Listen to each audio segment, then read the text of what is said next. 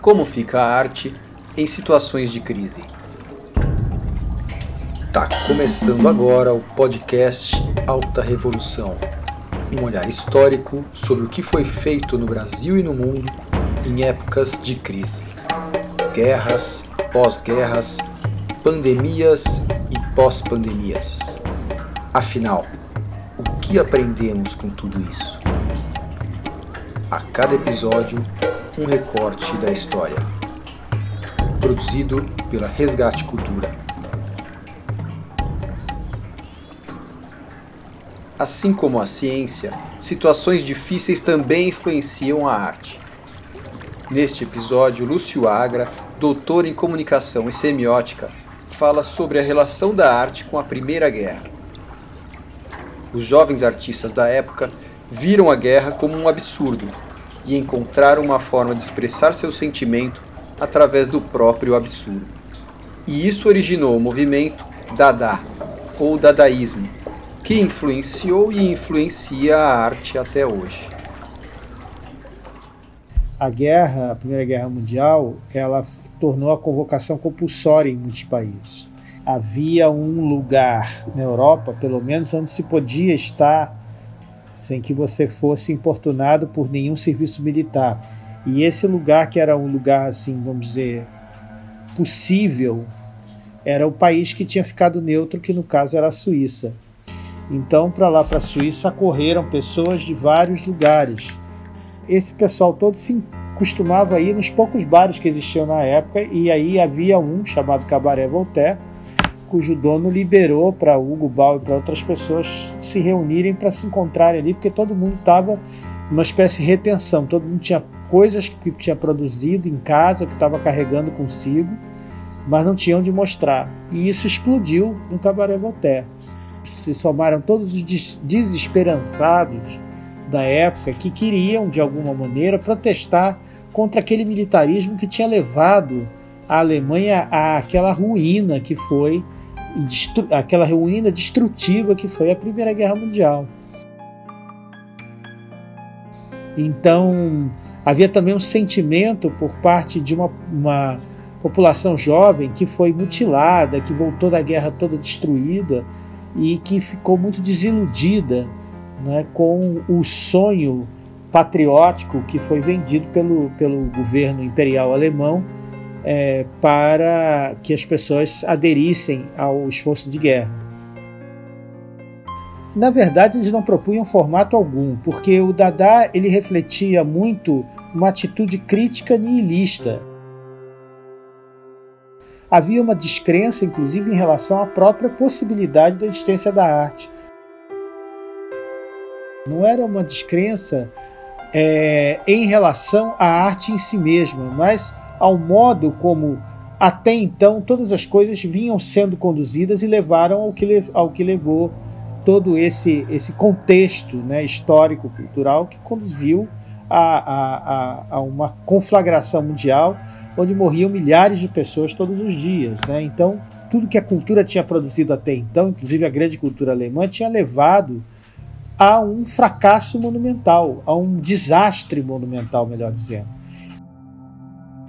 A estética Dada era uma estética da negação total de tudo, né? Era a estética, inclusive, da negação da própria possibilidade de uma arte séria. Não havia mais possibilidade de pensar em seriedade em termos artísticos quando não havia mais seriedade no mundo, não havia mais esperança para o mundo. Então, é um tipo de criação artística desesperançada, mas ironicamente desesperançosa, né?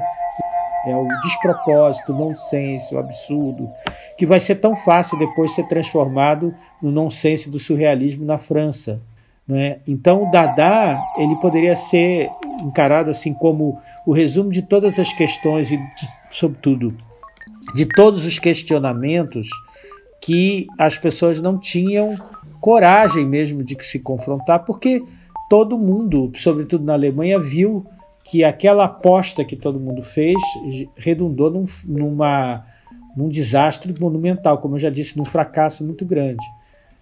E alguns artistas que voltaram muito decepcionados da guerra, e mesmo durante a guerra havia quem, por exemplo, produzisse desenhos e imagens dessa mesma guerra, como aconteceu na Segunda Guerra, e essas imagens chegavam e isso contribuía para desvanecer, para desfazer toda a impressão que alguém tivesse de que aquilo tinha sido uma coisa muito heróica ou muito fabulosa, né?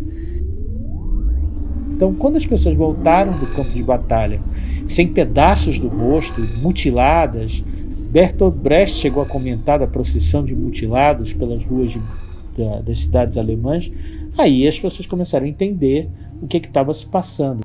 Por exemplo, uma das coisas que os dadaístas tinham era um gosto assim mórbido por manequins, né? Porque o manequim podia tirar um braço, uma perna. Na primeira exposição Dada que teve em Berlim, foi pendurado um manequim com uma cabeça de porco e um uniforme de militar no teto da exposição. Isso causou muitos protestos e muito tumulto na época, porque a instituição militar alemã, que vinha da tradição prussiana, era tida como uma coisa sagrada.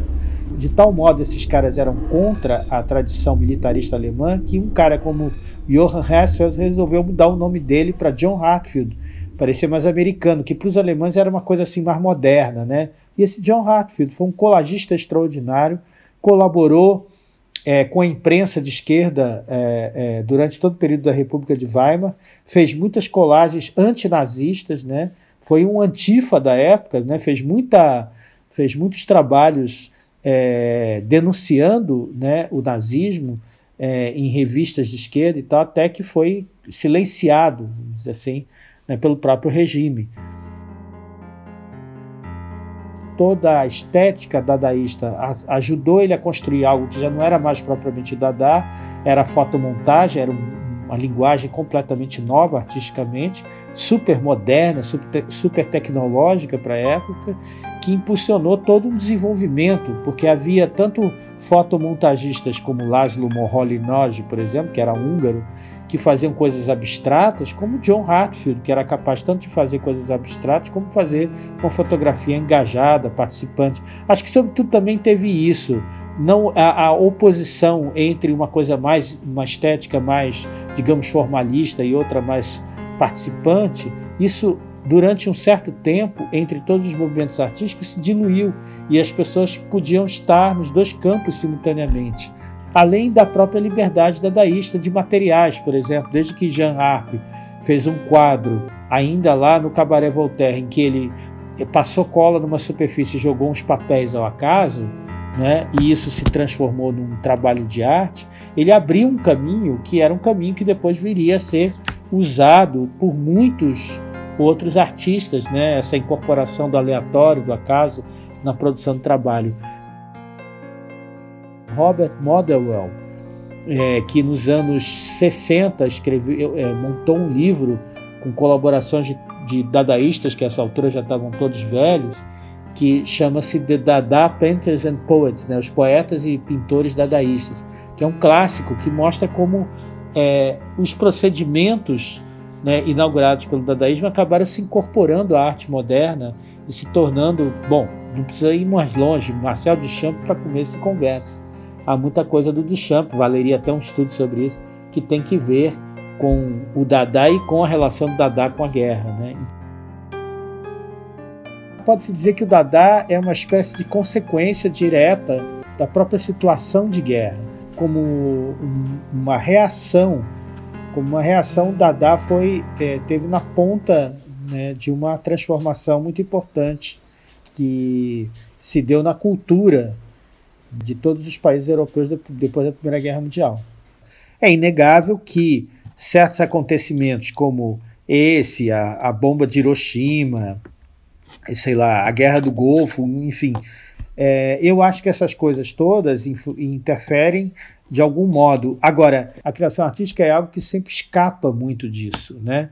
Porque, na verdade, há algo ali que transcende essa situação da época. Então, se é verdade que os acontecimentos da época possam ter suscitado uma criação artística, ao mesmo tempo também a gente sabe que a grandiosidade da obra está na medida em que ela consegue ultrapassar esse acontecimento e se espalhar ao longo da história e servir de modelo para outras criações que nada tem a ver com aquele acontecimento específico.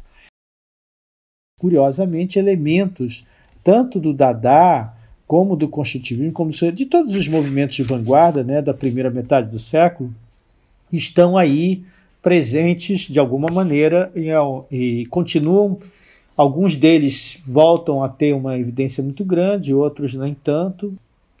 Isso se mistura, né, num universo muito amplo de informações que a gente vivencia hoje em dia.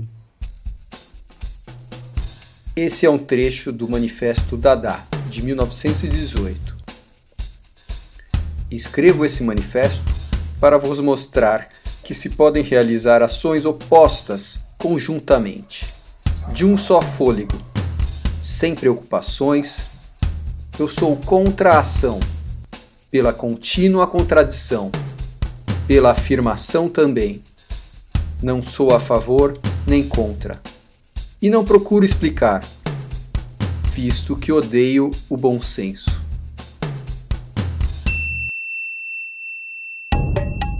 Esse é o Alta Revolução, um podcast sobre a evolução da humanidade em tempos difíceis. Direção e edição: Adolfo Borges.